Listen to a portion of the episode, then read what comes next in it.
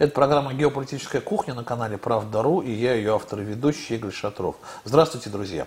В нашей студии с уважаемыми экспертами мы беседуем о внешнеполитических интересах, которые с течением времени могут меняться, но всегда остаются главным основанием для принятия решений на международной арене. Месседжи, которые в последнее время посылает Россия и американский Белый дом, настораживают. Как и предполагали многие эксперты, российско-американские отношения при президенте Байдене все больше напоминают советско-американские времен холодной войны. Почему? Будем разбираться. Сегодня мой собеседник, президент Американского университета в Москве, профессор Национального исследовательского ядерного университета МИФИ Эдуард Лазанский. Здравствуйте, Эдуард Дмитриевич. Добрый день. Ну вот вы только что э, вернулись из э, США, и вот хотелось бы просто первые впечатления, атмосфера. Вы сравнили, сравнили, наверное, атмосферу в Москве, атмосферу в Вашингтоне. Мы не о политике сейчас. Мы немножко о вот такой социальной обстановке. А, ну как там, коронавирус изменил Вашингтон? Ну, прежде всего, хочу сразу, э, я сейчас к этому перейду, поправить. Отношения не напоминают э, советские времена, а гораздо хуже. Вот об этом будем сегодня всю программу говорить, а теперь об атмосфере в Вашингтоне. Атмосфера э, разительно отличается э, в том, что э, в Вашингтоне нужно ходить жестко в маске, не только когда входишь в какое-то общественное заведение, магазин, а на улицах. И если вдруг, особенно моя супруга так не очень это любит, вот, и, и она иногда приспускает маску чуть-чуть вниз, чтобы нос дышал, то встречные прохожие делают очень неодобрительные такие замечания, иногда от нас шарахаются в сторону. Вот, и, в общем-то, э, дисциплина, американцы, в общем-то, такой законопослушный, считается народ, и, в общем, всех масках это несколько, ну, раздражает, тем не менее, я, мы сейчас говорим о э, впечатлениях Вашингтона сравнении с Москвой, Москвой э, гораздо все свободнее, на улицах э, вроде бы люди ходят без масок, но если заходишь в какое-то помещение, то одеваешь маски, то есть в этом отличается. Ну и, конечно, э, вот то, что Белый дом окружен трех рядами заборов, и Конгресс и а здесь вроде бы Кремль, ну, нормально, правда, стена кремлевская стоит, но вот это она всегда стоит. Дополнительной колючей проволоки не появилось на ней. Эдуард э, Дмитриевич, смотрите, а вот вы же застали вот этот процесс перехода, а как э, ситуация с октября, наверное, так, да, ну, октября-ноября, опять же, пока о коронавирусе изменилось, то есть то же самое было, также люди все ходили в масках, все э, э, верили в коронавирус и старались от него обезопаситься, или вот это поведение Трампа, оно влияло и на граждан США? Нет, это вот в этом смысле ситуация не изменилась. То есть по-прежнему, э, более того, она даже несколько усилилась, как мы знаем, что Трамп, в общем-то, относился к маскам не очень тогда, и часто сам появлялся без масок и устраивал приемы, вот его за это критиковали, а Байден жестко э, значит, требует, чтобы все носили маски, так что э, ситуация в этом смысле только еще больше усугубилась, э, и э, вот этот маск, а сейчас еще более того, сейчас еще требует, чтобы был не один э, ряд масок, а две маски. И часто встречаешь на улицах людей, у которых значит, уже двойной ряд этих масс. Так что вот это... Ну и, конечно, идет, э, что касается там пропагандистской кампании, то э, она продолжается.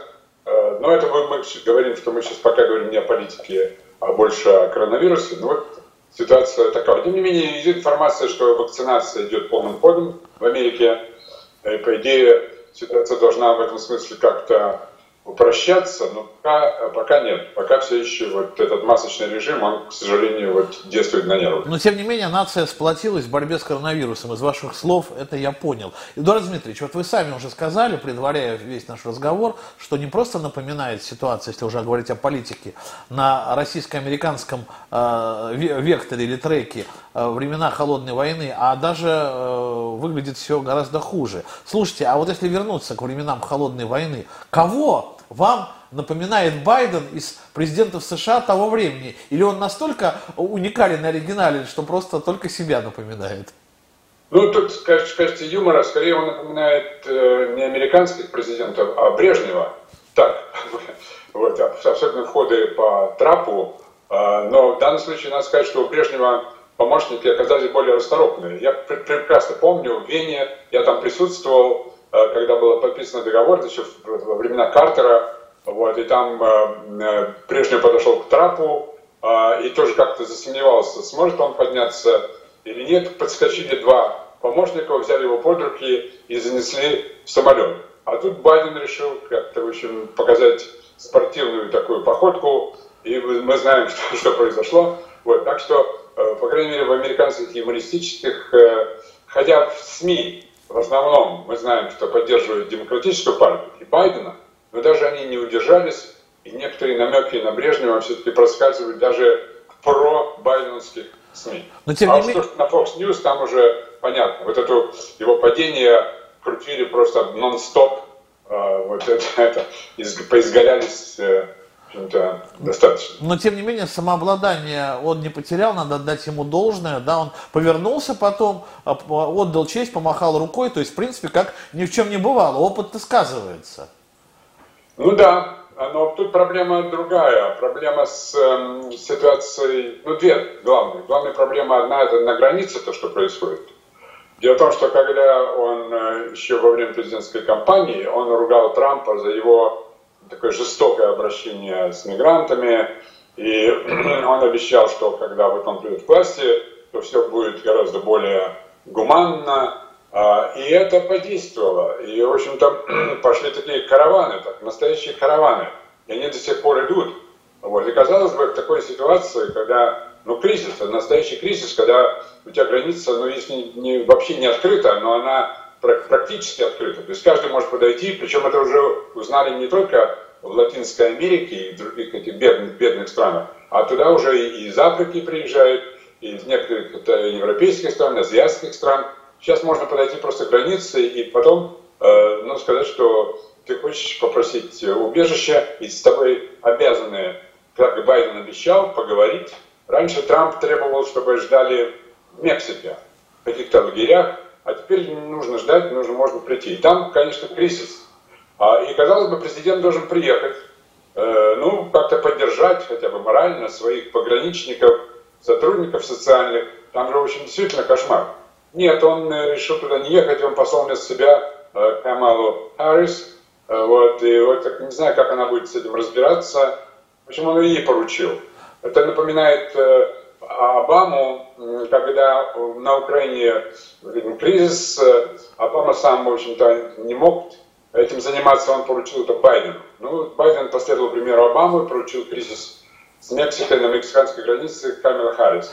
Не знаю, справится она лучше, чем Байден справился на Украине. Я понимаю так, что Байден пока вообще не вылетает, не выезжает в какие-то такие больные, горячие точки э, Соединенных Штатов, а управляет из Белого дома. А вот откуда вообще вся эта история взялась с тем, что в администрации Байдена уже чуть ли не требует от журналистов называть эту ее администрацией Байдена Харрис? Неужели они не видят, как это нелепо выглядит со стороны? Ну, это, ну, вообще, это первый, сам первый это сделал Байден. Он еще, кстати, э, раньше, до этого, до этих самых э, кризисов, он часто э, путался и называл президент Харрис, вот команда Харрис. То есть он, ну, мы знаем, что раньше он путался еще там, кто жена, кто сестра, там, кто сын, кто внук.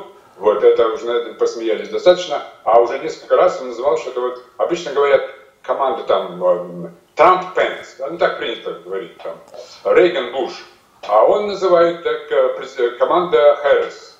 Э, вот, то есть он сам такой послал сигнал, и, конечно, это подхватили юмористы, и не только юмористы, и его, его команда, видимо, готовят э, смену. Не знаю, когда это произойдет, но в общем-то, морально, по-моему, Байден к этому готов. Ну, давайте, да, не, не к этим фантазиям, хотя, в принципе, что ж тут фантастического, это, это жизнь просто реальная, да. Вот к позиции этой самой команды, а теперь уже администрации э, Байдена-Харрис, э, на российско-американском направлении. Ведь все эксперты, ну, большинство экспертов говорило, что будет хуже при Трампе, но мне кажется, никто... О, э, да, при Байдене после Трампа. Но мне кажется, никто не ожидал, что до такой степени это говорит о некомпетентности наших аналитиков или вообще что-то произошло экстраординарное, что заставило вот так жестко и странно вести э, диалог с Россией. Ну, э, на самом деле, э, все, я думаю, даже и аналитики предсказывали, что будет хуже, поскольку Трамп с самого начала заявил, что хорошие отношения с Россией – это хорошо для Америки.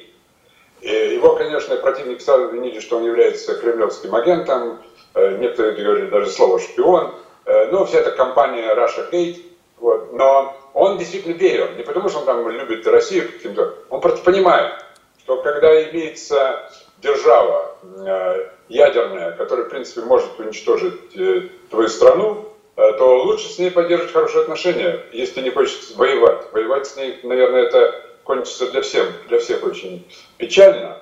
Это, как сильно заговорят, это конец нашей цивилизации. Вот. Поэтому надо, э, если ты врага значит, не хочешь с ним воевать, то лучше сделать его другом. Это совершенно логично. Он бизнесмен. Бизнесмены, они должны быть прагматики, они хотят делать деньги, а вот, а не воевать. Так вот, э, он э, это сделал, а его противники, естественно, использовали это, э, и они, надо отдать им должное, сумели развернуть эту масштабную кампанию Russia Gate. Кстати, она до сих пор продолжается.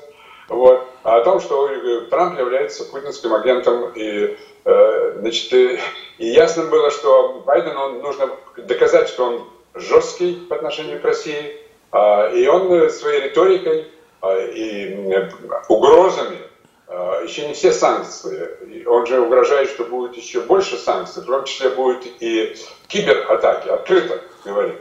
Так что это здесь, по-моему, все логично вписывается в его предыдущие заявления. Но тем не менее, э, необходима ли была вот именно такая риторика? Необходимо ли было доходить до оскорбления? Вот у нас тут, пока вы отсутствовали, да, многие спорили по поводу того интервью, в котором он э, согласился с тем, с вопросом, с провокацией журналиста, что Путин убийца, насколько это сознательно было сделано. То есть он действительно сознательно идет на такое обострение?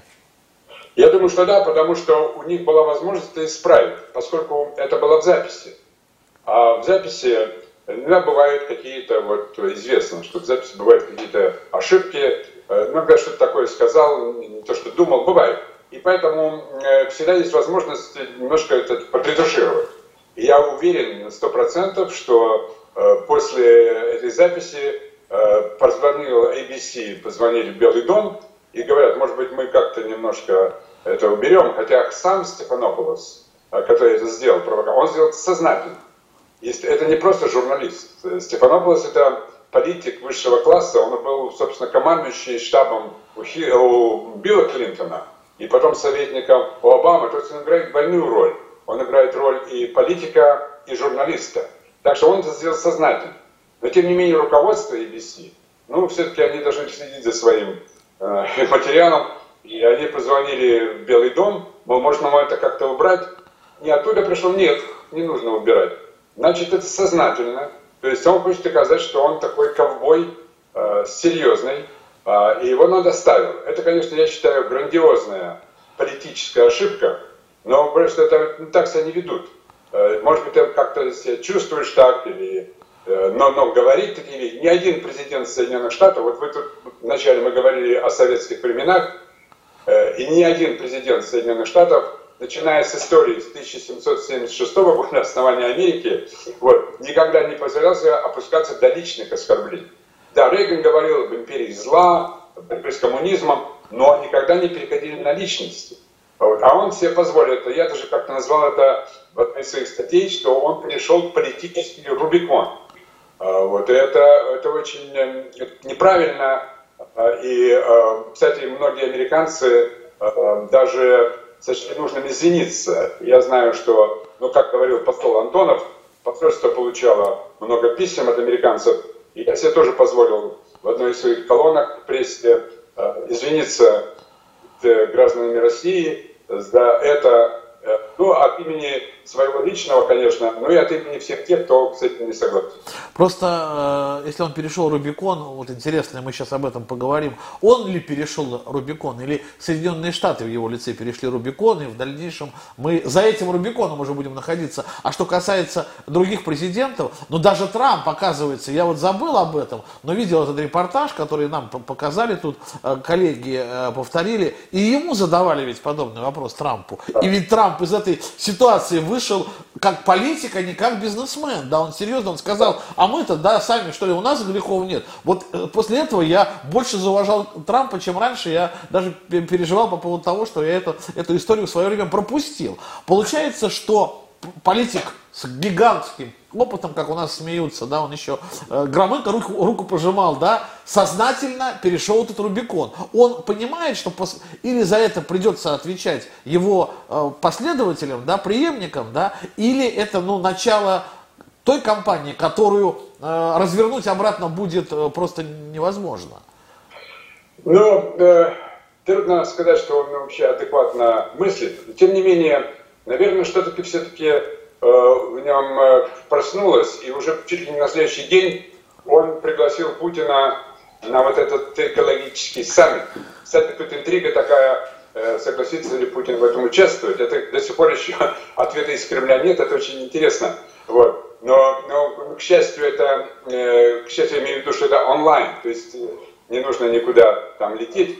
Сидеть Путиным за одним столом как-то с Байденом вот, после того, как тебя так оскорбили, это, не знаю, в общем, но это не, не нам решать, посмотрим, какая будет реакция. То, что он, он пригласил э, Путина поучаствовать, наверное, вот какой-то вот э, э, сигнал, что, может быть, он не хочет уже, я назвал перейти Рубикон, я назвал слово политический Рубикон. Но есть еще Рубиконы другие. Есть еще Рубиконы военные. Вот. И вот это, конечно, никто не хочет этот, э, перейти этот Рубикон. Это главное сейчас, конечно, угроза, как бы это риторика. Знаете, сначала было слово. Да? Вот как бы это слово не перешло, об этом все больше и больше говорят, причем э, очень известные эксперты говорят, что мы потихоньку скатываемся в такое английское изречение sleepwalking, а, это скатывается к ядерной катастрофе. Но вопрос...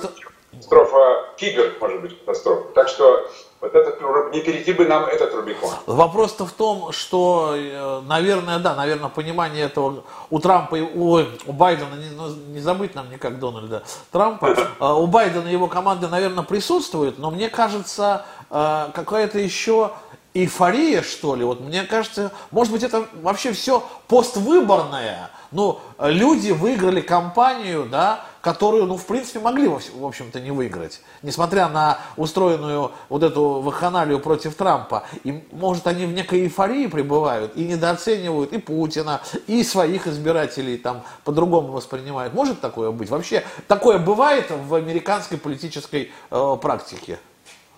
Ну, э, эйфория на самом деле присутствует э, до сих пор не только у демократов, но и у республиканцев тоже, начиная вот с 91 -го года, э, когда действительно в какой-то период, вот до прихода Путина, действительно Америка была лидером или гегемоном, такое слово, гегемон, вот, и когда все остальные должны были брать под козырек, теперь, значит, конец истории, знаменитое изречение Фукуямы, вот, что теперь все, Америка, все, а, если раньше вот, была двух, двухполярная система, Советский Союз, теперь однополярная система, Америка безусловный лидер, а, и теперь э, с этого момента мы командуем парадом, и все, что мы говорим, все должны беспрекословно этому подчиняться.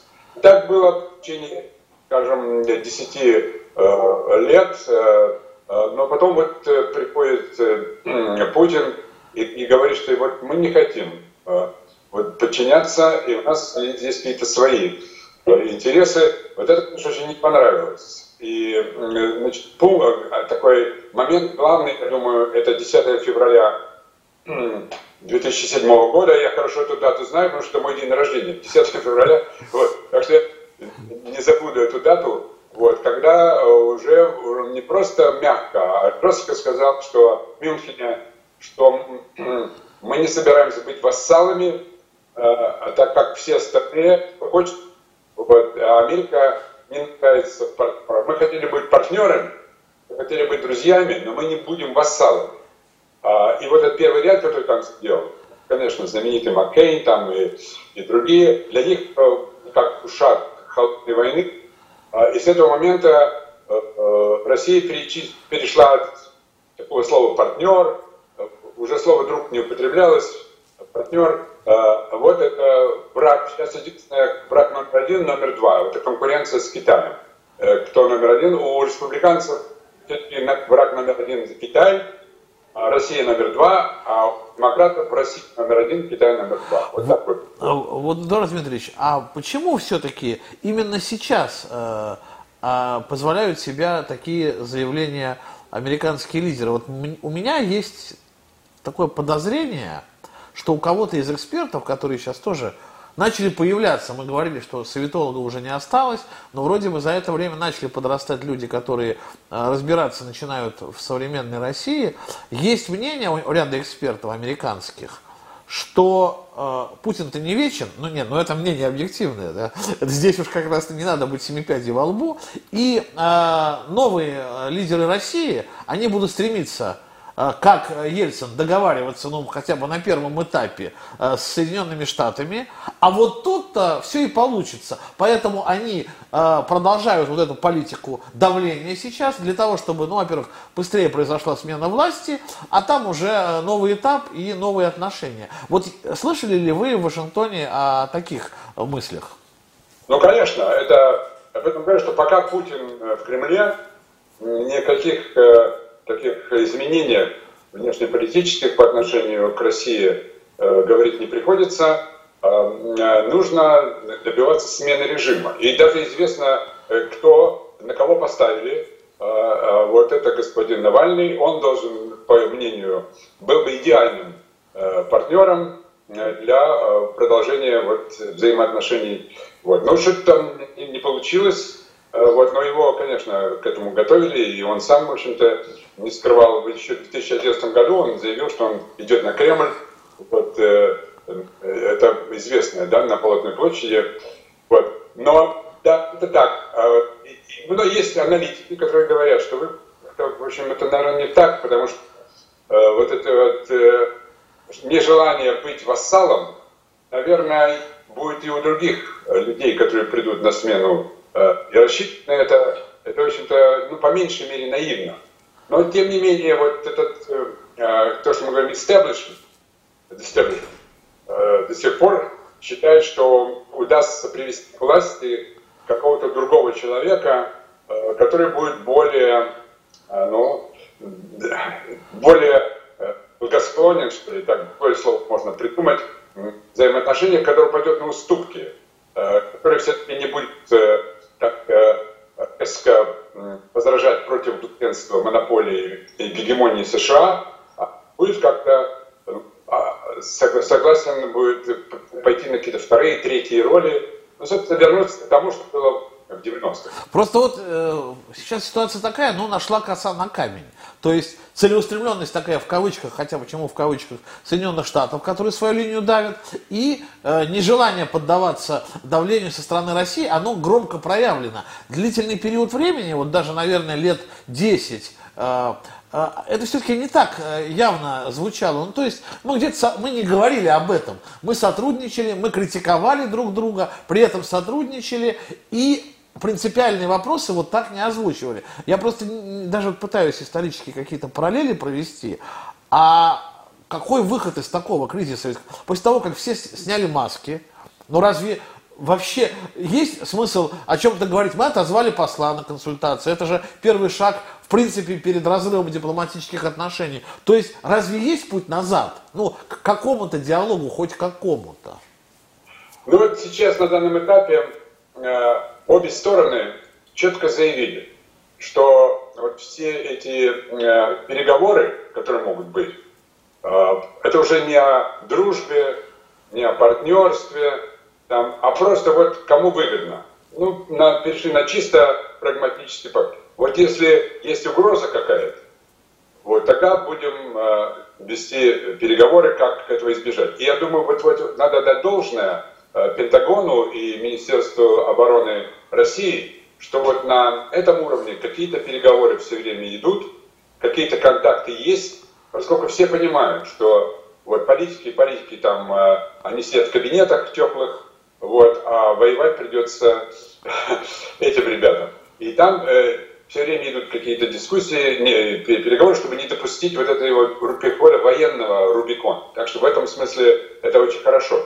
Ну и теперь вот э, экология тоже это большая проблема. Все кричат изменение климата. И, значит, видите, Путина пригласил и Синцзинпина. Э, посмотрим, э, как это произойдет, примут ли они приглашение. Но я считаю, что ну, я не собираюсь давать советы э, кремлевскому руководству, но, наверное, имеет смысл принять участие, поскольку Россия ну, должна быть заинтересована. Э, Часть такой гуманитарный, экологический фактор. Я знаю, что здесь тоже много всяких программ. Кстати, если у нас будет время, то вот я расскажу об одном проекте, в котором я сам увлечен, вот в таком международном проекте который сочетает в себе и призывы к, э, ну, может быть, сотрудничеству США и России, и в то же время как экологическое взаимодействие. Ну, поговорим об этом еще у нас будет время, это даже очень интересно. Смотрите, ну, а вот если ну, такие прагматические отношения, а, мы же не можем, а, ну как, забывать об окружении, об окружающем мире. Не только Соединенные Штаты в мире присутствуют. А, у нас есть двусторонние и многосторонние отношения с огромным количеством государств. У нас, наконец, есть отношения с Китаем. Получается, а, что вольно или невольно интересы Соединенных Штатов в их Э, представления об этих интересах будут постоянно затрагиваться. Ну, Россия предлагает какой-то там проект, какой-то союз, какое-то сотрудничество, какой-то новый э, экономический блок создать. И это всегда будет мешать Соединенным Штатам. Вот здесь, ну, я предполагаю, что будет мешать. Вот здесь, как, э, на ваш взгляд, стоит действовать? То есть, как в этих условиях не только двусторонних отношений, а вот этого большого многостороннего мира России следует э, действовать. Надо учитывать, что где-то есть интересы США, и что если э, мы э, перейдем какую-то грань, значит они опять возбудятся. Или все-таки иметь в виду только собственные интересы? Ну, я думаю, что вот если говорить о том, чем я упомянул раньше, о отношениях вот по военной области, Здесь просто неизбежно. Мы должны все время быть в контакте. Все время военные должны быть в контакте. Вот сейчас, например, в Черном море, там курсирует несколько американских кораблей, которые показывают флаг, э, поддержку Украины. А, и э, если вот э, какой-то военный конфликт и произойдет, то, скорее всего, это где-то вот в регионе на украинском направлении, тем более, что там украинское руководство готово все что угодно сделать, чтобы привлечь внимание. Они готовы на любые провокации, мы знаем, и рассчитывают при этом на поддержку США. И тогда, если вмешается Россия, то это действительно может повториться в случае Первой мировой войны, когда из-за Сербии э, началась, э, события в Сербии началась Первая мировая война. Вот, э, дай бог, чтобы вот Украина не послужила новой Сербии. Вот тут должны быть.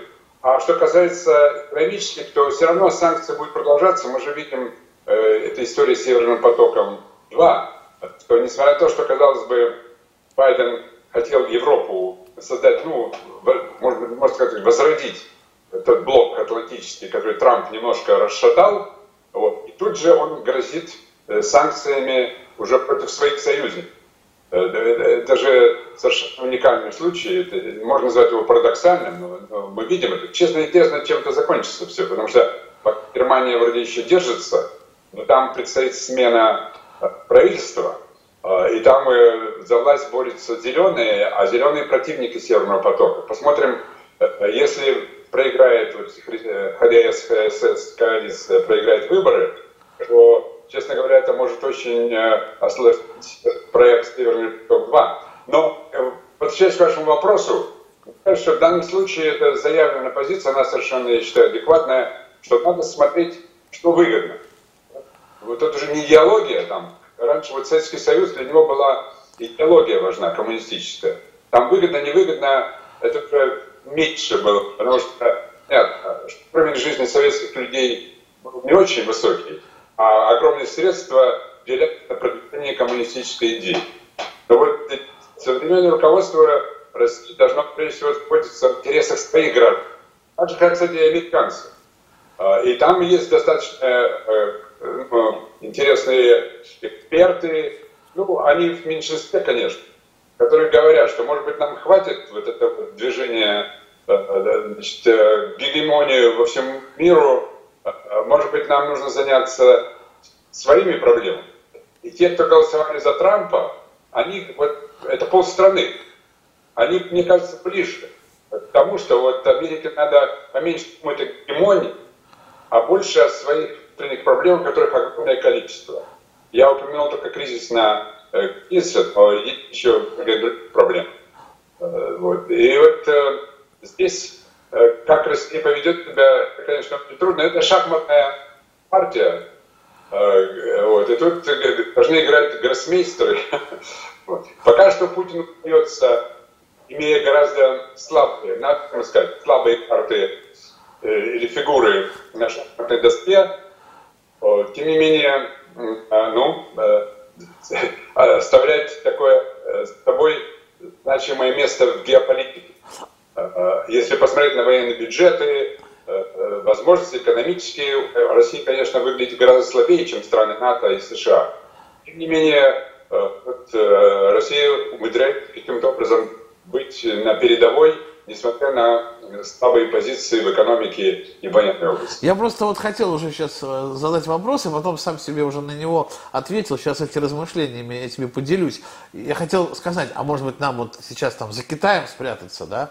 А, вот там два тигра пускай дерутся, а мы как по-китайски сверху там сядем как обезьяны и будем смотреть. А потом вспомнил свой предыдущий вопрос, то есть эти все взаимосвязи. Мы же Китай вроде бы втягиваем большую политику, но уж если, э, если так вот спрятаться за Китаем, Китай точно попросит наше участие. Вот что, как вы вообще вот оцените, оцениваете ситуацию в этом треугольнике Россия, Китай, США? Кто здесь, ну как сказать, модератор процессов всех? Спрятаться за Китаем не удастся, потому что китайцы себе на уме, вот, и я не думаю, что они пойдут воевать, если действительно какой-то конфликт возникнет между США и Россией. Я не думаю, что Китай пойдет э, воевать, как вот в случае, когда это было во Вьетнаме, мы знаем, что там, или Корее, э, там ну, это близко, и там китайцы воевали. Вряд ли они пойдут воевать за Россию. Тут э, должна быть договоренность. У меня, надо сказать, я публикуюсь в газете «Вашингтон Таймс». Это, кстати, единственная газета, э, ну, которая, в общем-то, стопроцентно поддерживает республиканцев. Это считается такой рупор республиканской партии, и Трампа они до сих пор поддерживают. Кстати, его поддерживают до сих пор полстраны. За него голосовало 70-75 миллионов, а с учетом членов семей это как раз и есть полстраны. Так вот, э, там я публиковал статью, где говорю, выход такой, что должны, э, должна быть Ялта-2. Должны встретиться Америка, Китай и Россия. Э, вот, тогда это был Трамп, вот Трамп, Си Цзиньпин и Путин.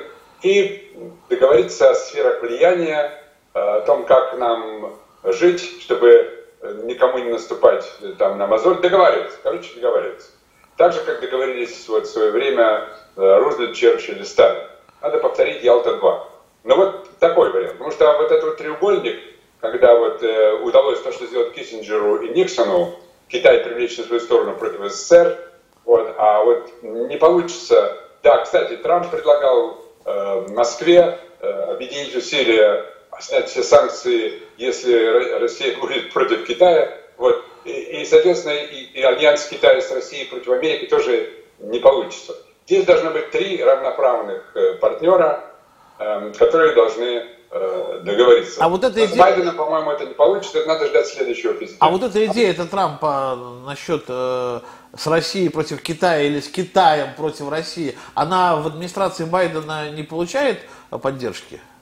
Нет, судя по всему, вот как я это вижу, пока вообще Байден это переходящая фигура. И понятно, что это в лучшем случае на один срок, Э, вот, а, и, э, а там есть такой военно-промышленный комплекс, э, который, ну, разросся, который пользуется, то, что называется establishment. И там не только, э, раньше это называлось ВПК, вот, э, и этот, кстати, термин ВПК ну, первый озвучил президент Эйзенхауэр, которому уже тогда мешали. Те, кто говорил, может быть, нам с Советским Союзом какие-то нормальные отношения выстроить. После мы были союзниками во Второй мировой войне, может быть, нам продолжать эти союзнические отношения.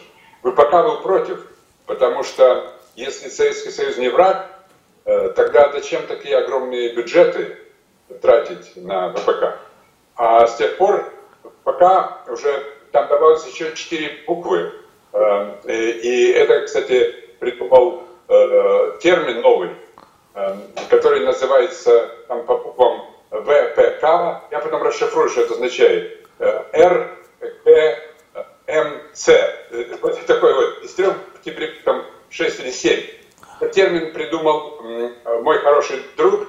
Э, он э, был э, в администрации Рейгана, занимал ключевой пост в ЦРУ.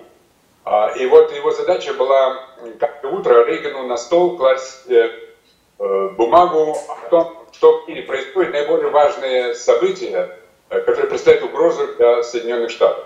И понятно, что а, основные угрозы были от Советского Союза. Вот его зовут Рэй Магаурн, а, он, кстати, часто выступает, в том числе и на российском телевидении. И вот э, он сказал, что помимо вот этих ВПК трех букв, надо добавить еще Конгресс, букву К, разведка Р, СМИ С и мозговые центры М, С. И потом добавляется еще К комплекс. То есть, из трех, из трех букв мы теперь видим семь. И вот этот огромный комплекс, им нужен враг нужен враг, потому что без этого врага и огромные бюджеты, э, они уже, соответственно, не... Когда люди будут говорить, э, зачем нам э, это, зачем нам 800 военных баз по всему миру, когда у нас проблемы с здравоохранением, у нас огромные расходы на социальные, нам нужны инфраструктуру, зачем нам тратить деньги на вот эти военные штуки. Но этот истеблишмент этого не позволит. Собственно, этот истеблишмент помог свергнуть Трампа, поскольку Трамп как раз он хотел больше внимания уделять внутренним проблемам США. Но истеблишмента это невозможно, это исключено. А просто вот, эм, да, мы говорим э, о том, что, в принципе, американские МИ президентами пытаются управлять, а некоторыми напрямую уже управляют те силы, которые завязаны на внешнюю политику, в большом счету. А да. все-таки вот этот внутренний вызов, а, американский народ, а, который тоже недоволен вот той же самой, не знаю, там, не знаю, российские дороги все лучше становятся, американские там, по моей информации, так похуже, постепенно. Постепенно они, значит, становятся хуже в былое время российских дорог и так далее, и так далее. Неужели избиратель вообще не имеет а, права, что ли, а, вот спросить у этого истеблишмента, ну, за, за вот происходящее? Ну, конечно, спрашивают. Э, в частности, вот буквально вчера, или позавчера вышла статья э, такой очень известной газете The Hill. Hill – это гора, там, где находится Конгресс. И там 27 американских организаций выступили за, э, значит, с критикой администрации Байдена в этой, этой риторике и ненависти по отношению к России, потому что эти люди, ну, в основном это, надо сказать, левые вот, структуры, 27 организаций, ну, это, которые, в общем, раньше там борьбы за мир, ну, и считали, что они финансируются Советским Союзом. Некоторые, возможно, да, но теперь вряд ли они Они просто считают, что нужно больше времени, времени и денег э, уделять внутренним своим проблемам. Также вот такой голос появился. И есть такие, кстати, есть среди правых. Я вот себя причисляю правым больше. И вот, собственно, я поэтому публикую газету «Вашингтон Таймс». Вот, я считаю, что, ну, так же, как Трамп, э, которого я поддерживал, я иногда его и критиковал, э, но вот его идею, что с Россией э, наши нормальные отношения это выгодны для Америки, это моя точка зрения, и она до, сих пор такова. Есть такие силы, но мы не можем конкурировать с этим ВПК, КМТ, КРБ, КВВГД. Вот. У нас нет достаточно, тем более, что все СМИ, американцы, все СМИ, ну, 95%, они как раз и, э, в общем, контролируются вот этим вот словосочетанием, о котором мы говорим, из семи букв. Вот. Так что у нас силы гораздо слабее. Просто нам, э, россиянам, да, нас, россиян, многие годы убеждали в том, что на американских президентских выборах э, э, люди голосуют за, по внутренним проблемам, их они интересуют в первую очередь.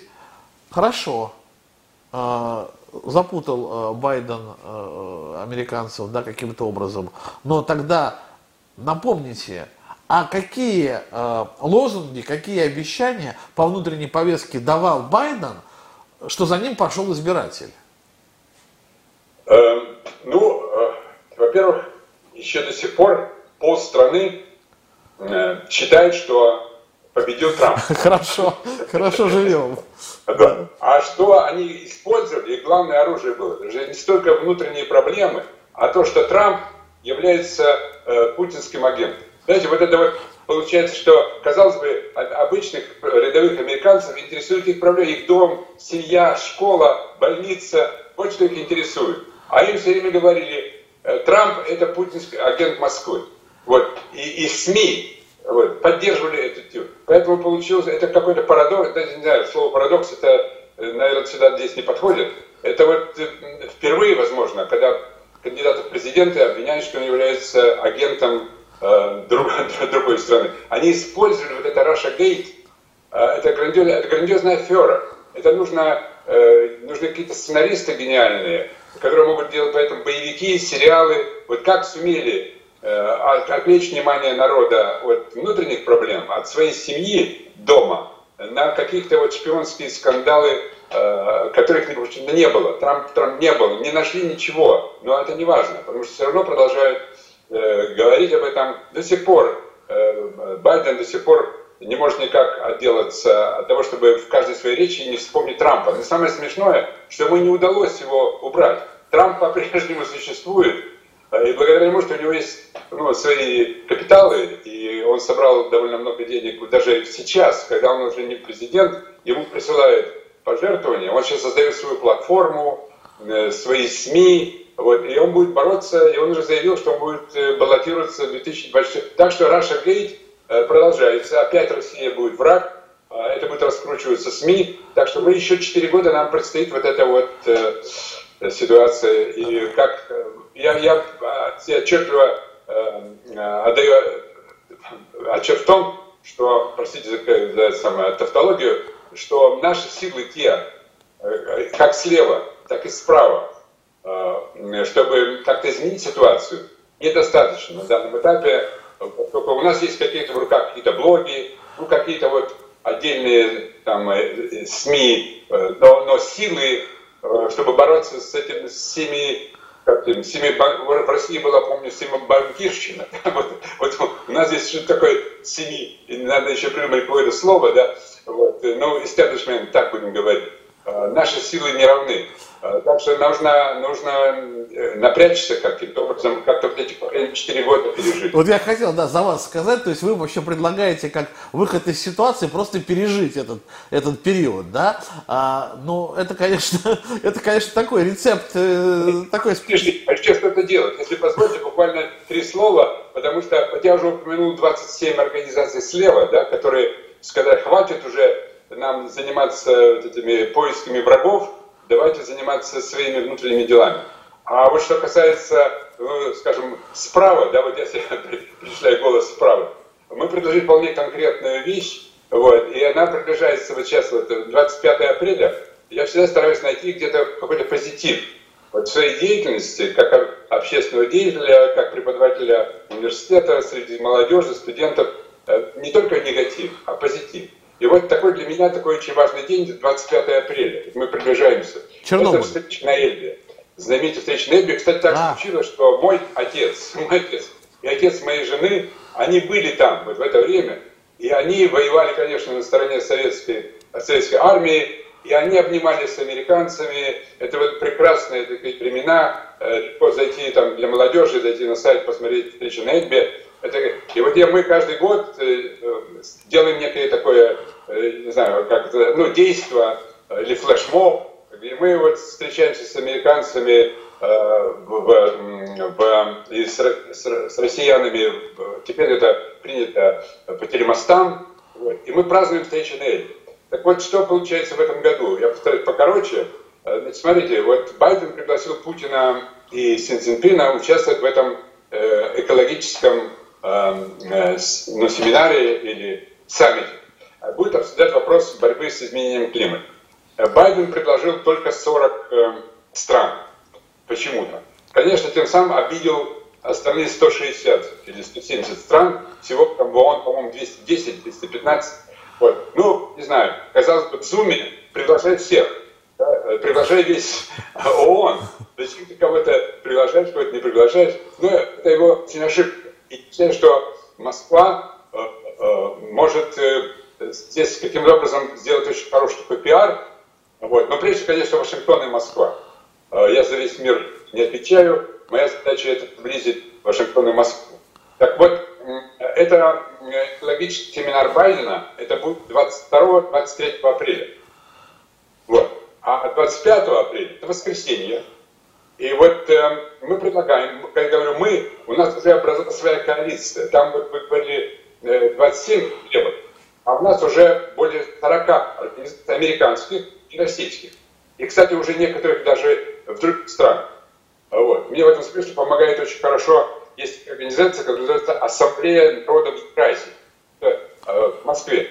Там, там такая Светлана Смирнова. Знаю, прекрасно. Дама, э, она была депутат Думы, вот сейчас она руководит этой ассоциацией евразийской. Вот. И мы хотим 25 апреля, день встречи на Эльбе, провести такой саммит, ну тоже онлайн, онлайн, и там э, вот символ встречи на Эльбе, это встреча, когда Россия и Советский Союз, Америка были союзниками, но мы предлагаем в этот день в качестве символа некого посадить дерево дружбы, да? То есть такой призыв к миру.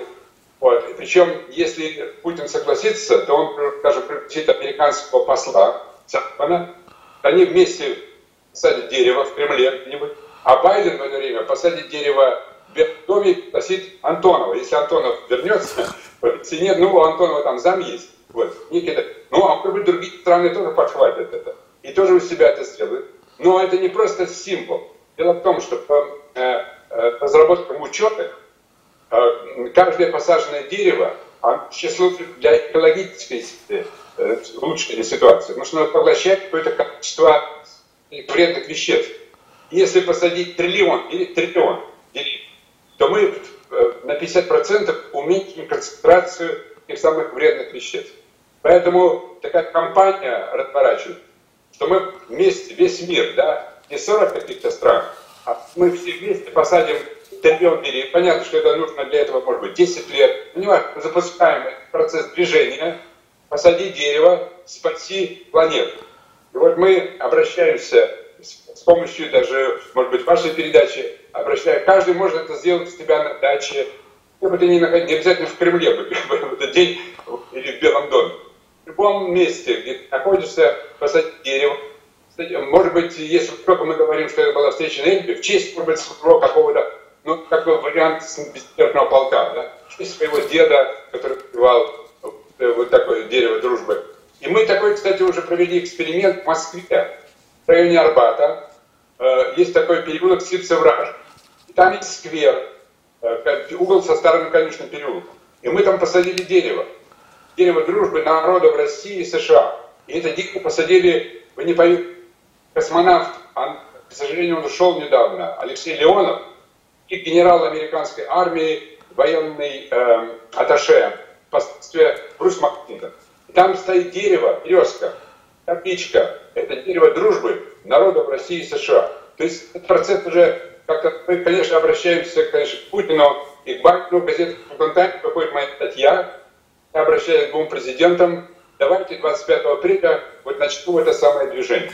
Эдуард Дмитриевич, я как раз хотел завершить программу прогнозом российско-американских отношений а, на ближайший год. Но вот то, что вы говорите, это как раз хорошая идея, а хорошая идея для российско-американских отношений, но опять народная дипломатия может, наверное, подставить руку, да, и э, политикам, которые не могут решить эти проблемы сами. Это просто замечательная идея. Когда вы сказали про встречу на Эльбе, у меня, правда, другая дата в голове э, закрутилась, и она тоже имеет прямое непосредственное отношение и к экологии, и к тому, за что отвечают Россия и США перед миром, это ядерная безопасность. Тут же ведь у нас еще и годовщина Чернобыля подходит за который тоже являет, явился вызовом человечеству, как и Вторая мировая война, и который имеет прямое непосредственное отношение к этим вопросам. И э, я думаю, что ну, надо развивать такие инициативы, и, может быть, мы действительно поможем э, Путину и Байдену, э, а заодно и Си Цзиньпину о чем-то договориться. В общем, не будем строить прогнозы, исходя из текущей, очень нездоровой атмосферы, будем считать, что времена эти мы переживем все-таки. И они не будут длиться даже 4 года Байдена, а все-таки раньше закончатся. Я не к тому, что Байден уйдет раньше. Пускай живет. Вот. Здоровья ему, как сказал Владимир Владимирович. Желаем ему здоровья, да. А уйдут, а уйдет не Байден, а уйдут вот эти вот непонятные какие-то проблемы в наших отношениях, совершенно э, спровоцированные только какими-то нездоровыми людьми, явно не, не самим Байденом. Время подошло к концу настоящее и будущее российско-американских отношений при администрации Байдена. Мы обсуждали с президентом Американского университета в Москве, профессором Национального исследовательского ядерного университета МИФИ Эдуардом Лазанским. Большое спасибо, Эдуард Дмитриевич. Мы приглашаем, кстати, принять участие. Вот посадите дерево себе на даче. Мы услышали а, это предложение. И попробуем, и попробуем даже каким-то образом да, попиарить эту тему. Спасибо большое за идею. Я Игорь, Шат... Я Игорь Шатров, это была программа «Геополитическая кухня» на канале Правда.ру. Берегите себя и своих близких. До встречи.